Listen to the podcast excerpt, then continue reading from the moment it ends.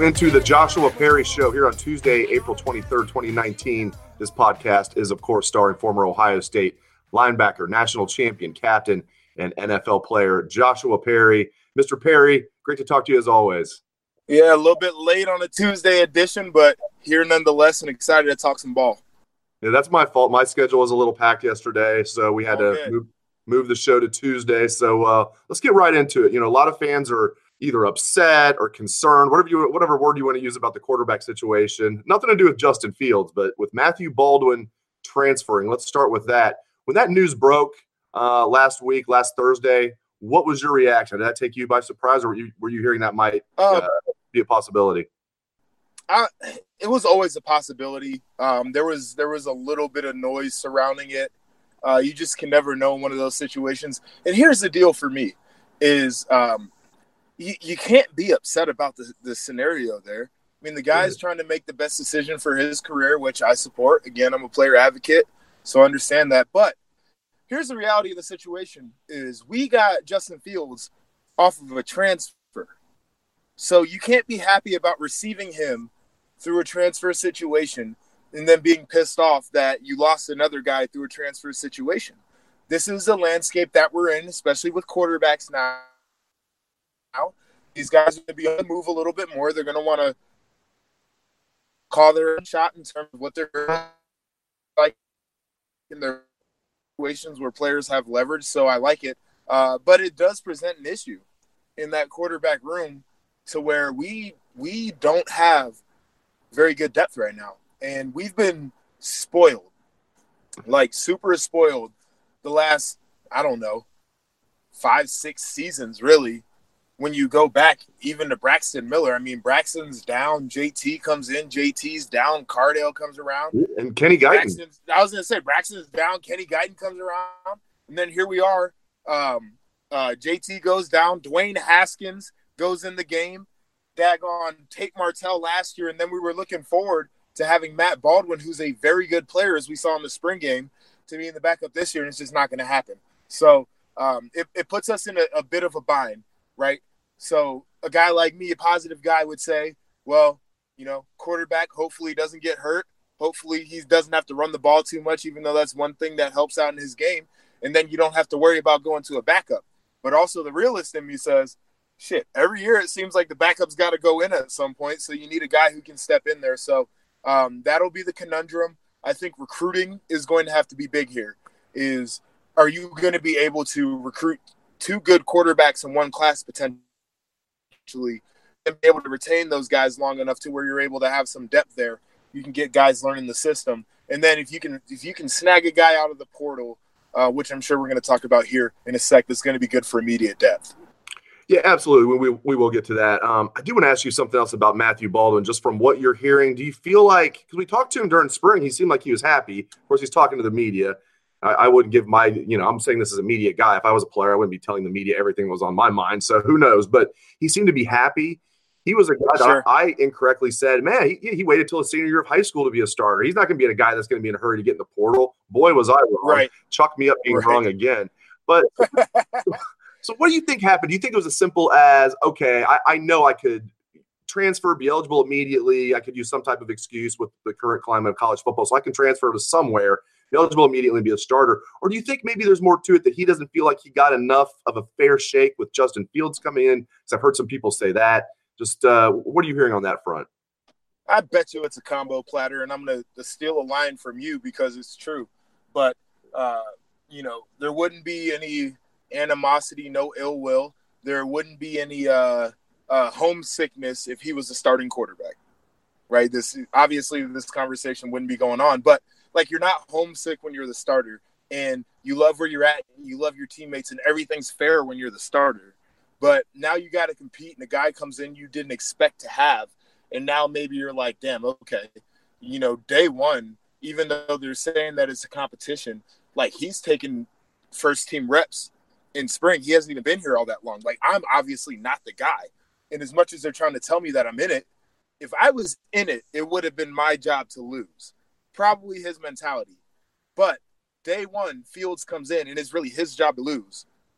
That's tough. And so again, uh, I think that was probably the the bigger part of it is you know, how many times am I gonna like a guy comes in, you didn't expect him to be there, you can't account for that. But are they gonna recruit past me another time? Is it gonna be something different the next time?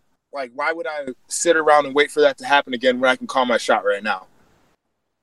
I want to ask you about Chris Chugunov. Chug's over here saying, "Hey, what about me, everybody? You know, what about me? I'm on scholarship. I'm going to be a fifth year senior. This is a guy that was a good high school quarterback, got a scholarship to West Virginia. Didn't play well when he got a chance at West Virginia as a redshirt freshman, third year sophomore. But I have to think he's improved since then. Um, I don't think Ohio State can go out and win the national championship with Chris Chugunov as their national uh, as their quarterback. But can he be a guy, Joshua, from what you're hearing, that can be a guy like a Kenny Guiton? Or I'll go way back for the Buckeye fans out there that remember the 1993 season Bobby Hoying's first season as a starter as a sophomore in 93. The Buckeyes had Brett Powers come in as a Juco transfer, and he was a guy that was like a, a good, like almost like a, a relief pitcher. He would come out and help Hoying that one year. Um, could Chugunov be a guy like that that could at least come in and, and hold the fort down if necessary? Oh, you would hope so. Um, I think he's got some skill. I think he's got the ability to come in there and not lose you a game, if that makes sense. Like he's not going to be a guy that's going to go and go in there and create. And, and, you know, if you've got a situation where you need to go out and make some plays, you might be behind or it might be a tie game. I don't know if he's the guy that's going to do that. But if he's a guy where you know Fields comes out of a game in a situation where you're ahead, I feel like he can manage the offense to a point where he's not going to lose it for you. But I feel like you want to feel a little bit more confident in your backup than that because you know, we've seen backup quarterbacks at Ohio State literally go out and win games. Kenny Guiton 2012. You know what I'm saying against Purdue. Like these are expectations that we have, and so I feel like for us, in ter- uh, just as fans, we'll feel we'll feel more comfortable when we have a little bit stronger depth at that quarterback position. Yeah, it's funny talking to you about this of all people, and you being on the national championship team. That you guys literally won the national championship with your third string quarterback, and it's such yeah. a cool story. I mean, with you know, I mean, when you broke camp that year, Cardale was actually the backup. went Braxton, Cardale, then JT, and then about a week before, you know, Braxton uh, blew his shoulder out for the second time. JT had just jumped Cardale on the depth chart, so for like a week there, Cardale was third string. Um, such a cool story. Um, okay, so Gunnar Hoak's the name I want to ask you about. The kid that, yes, uh, yeah, he's from Dublin Coffman. Uh, he played at Kentucky. He was at Kentucky the last three years. Uh, was the backup quarterback there this past season. He has now put his name in the transfer portal as of today. Uh, makes perfect sense. I mean, he has he's going to be eligible immediately. He's got two years left. He can battle with Chug to be the backup. And if you're the backup, you're one play away from being the starting quarterback at Ohio State, especially for a kid from Dublin Coffman, Makes too much sense to me. I hope I hope this happens. What are you hearing about Gunnar Hoak? Yeah, um, I'm I'm hearing the same thing. He's got family history at Ohio State, uh, which I think is important in a decision like this because uh, you know it, it it brings it closer to home. Obviously, a local guy, but he's had – um, you know, uncles and etc. who have played for the Buckeyes. So um, I think that makes it a little bit bigger of a deal. He had a very good spring game. I think it was like 23 for 30 with over 200 yards passing and a couple of tutters. So, um, you know, he's a guy who can obviously get the ball around the field and produce a little bit, which is something you want to see. Uh, the one thing for me, though, is in his statement, he talked about it being a football decision. And so when you hear that, you hear, all right, guy wants to play a little bit more. So um, depending on what he really wants out of this football decision, is it um, go to a place that you love and spend some time close to home and finish off your career playing in front of um, everybody you know and love, or is it I want to be the starter and I'll go out to New Mexico to do that? Um, right now, the smoke seems to be more toward the this is a legitimate option that we could recruit him potentially, but we'll have to wait and see. While we're on the quarterbacks, I want to ask you about Justin Fields. What what do you hear? Because when he we talk to him, he is such an engaging young man.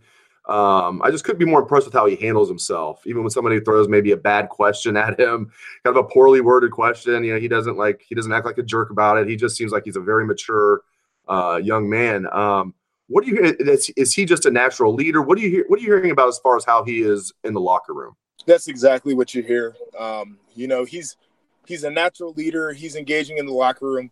Um, you know, even to the point where he's a little bit edgy, where you know he talks a little smack and he knows that he's kind of the man, and that's what you want your quarterback to be.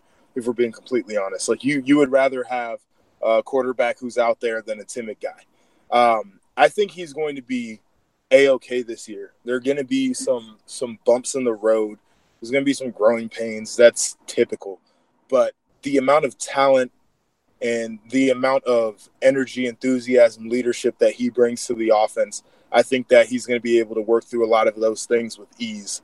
Um, it'll be interesting, I think, for him in some of these big games that we're going to have because you look at the schedule, there's going to be plenty of them. Um, even you know, going to Nebraska is going to be a big one. Just stuff like that. How does he react and handle those kinds of things? Because you know, a, a, part of being able to handle the job as a starting quarterback at Ohio State is being the calm through some of these storms and being able to navigate through some of these environments where, uh, you know, fans are going to be loud and it's going to be a little bit hostile. So um, I can't wait to see how he attacks that. But just in terms of the offense this year, I think that he's going to do a great job with some of the pieces that they have around. I think it's going to be a really fun year to watch. Switching gears here on the Joshua Perry show. It was three years ago where the star of this show was about ready to get drafted by the then San Diego Chargers. I mean, I love the NFL draft. I am a draft junkie. I absolutely love it.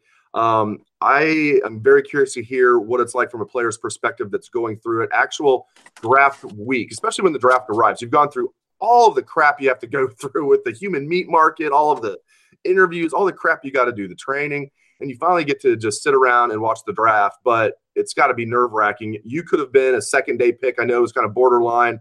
Um, you end up going on the third day, but very early, very early in the fourth round. Um, what was that like? Just the the entire draft, the actual draft week, and the draft itself for you? Stressful as shit. To be honest, it was in like it. It was just a really tough, very anxious time because you want to get drafted the highest, obviously, and you want to go to a a city, be in a system where you feel like you can be successful. So, you know, I'm sitting there watching the first night of the draft, obviously knowing I'm not going to be a first round pick. So for me, it was just exciting to watch my teammates, I think five of them, go in the first round that year. Um, and then what was stressful to me was the next day um, because you had a couple of teams who were like, oh, you know, we got you graded as a second round guy. But most teams are telling me third, fourth round. So I'm watching the second day of the draft, and uh, it, we get to the end of the third round, and there's a handful of picks left, and my phone hasn't buzzed at all, and I'm just over there floored. I'm pissed off because I'm I'm I'm at a point now where I'm watching some of the linebackers who are being selected. I'm like, damn, I know I'm better than that guy, um, and so that's what you get.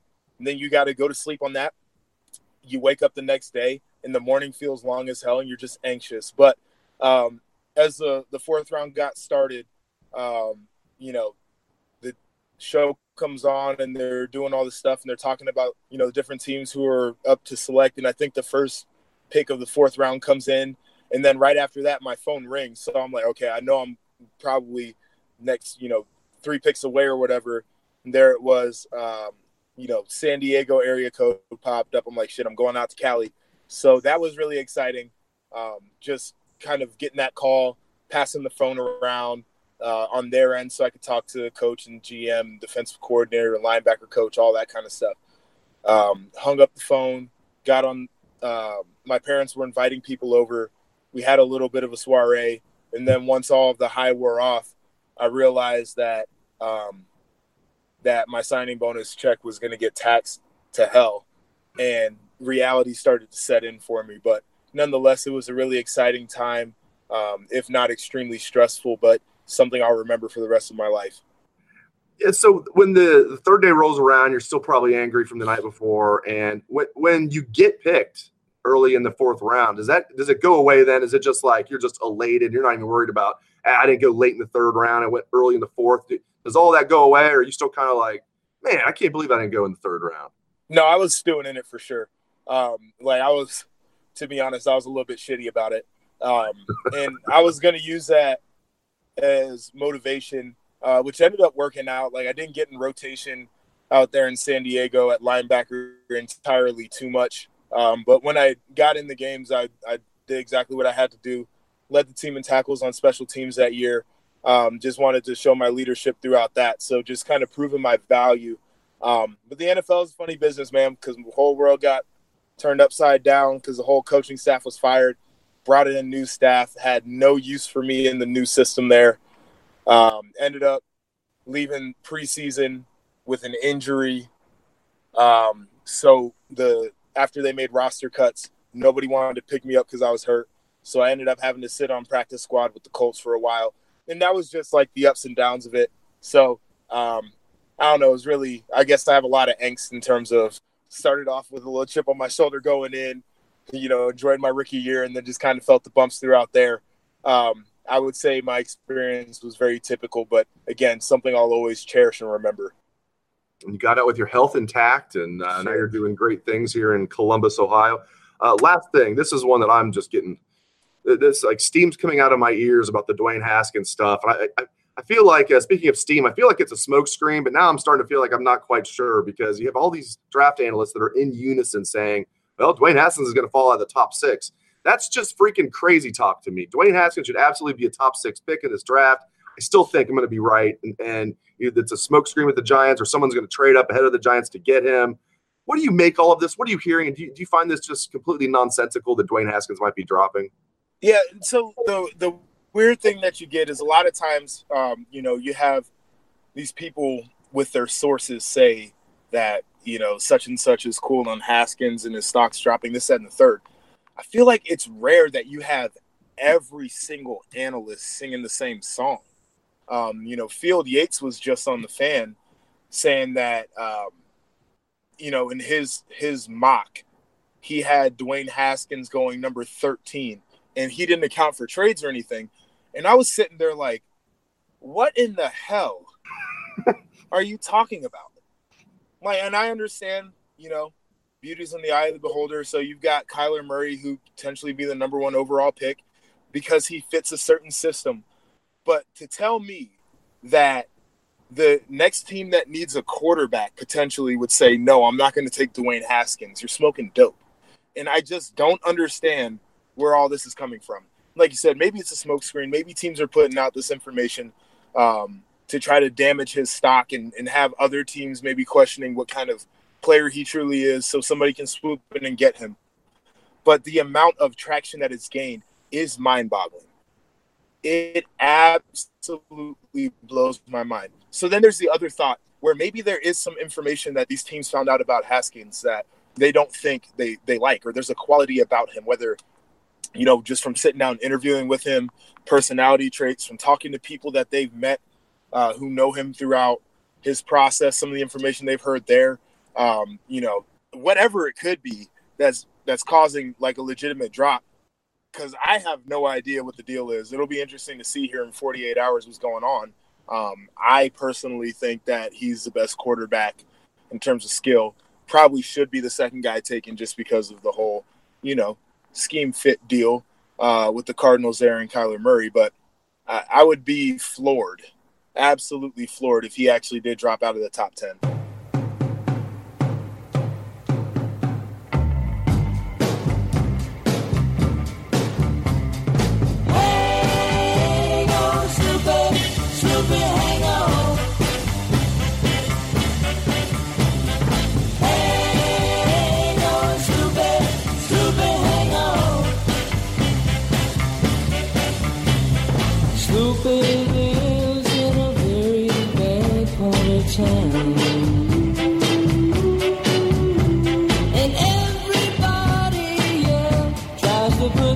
looping down.